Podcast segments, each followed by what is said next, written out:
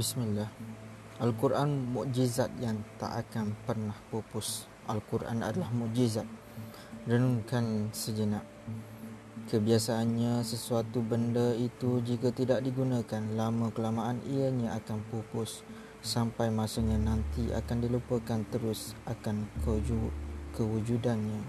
Al-Quran Walaupun di sudut pengalaman umat terhadap ajaran Al-Quran semakin berkurangan, semakin lemah dan dilupakan, apa yang terjadi adalah sebaliknya pula. Bukan semakin pupus, bahkan semakin kuat pula di segi pemeliharaannya. Al-Quran boleh dapati di mana-mana sahaja, di masjid-masjid dan surau-surau, di rumah, di pejabat, digantung di rata-rata sama ada di dinding dan kedai-kedai makan. Tumbuh pula pusat-pusat tahfiz di segenap ceruk negara bagaikan cendawan di kayu yang reput.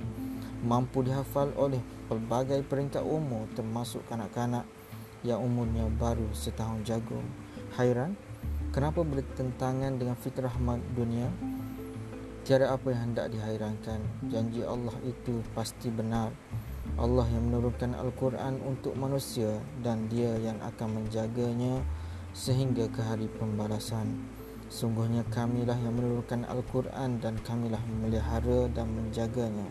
Al-Hijr 15 Inilah salah satu dari banyaknya tanda-tanda Al-Quran sebagai mukjizat. Kredit Muhammad Nasir Long Nota ilmu pilihan Malaysia membaca dibaca oleh Adli Norazmi pada 2 Ogos 2020.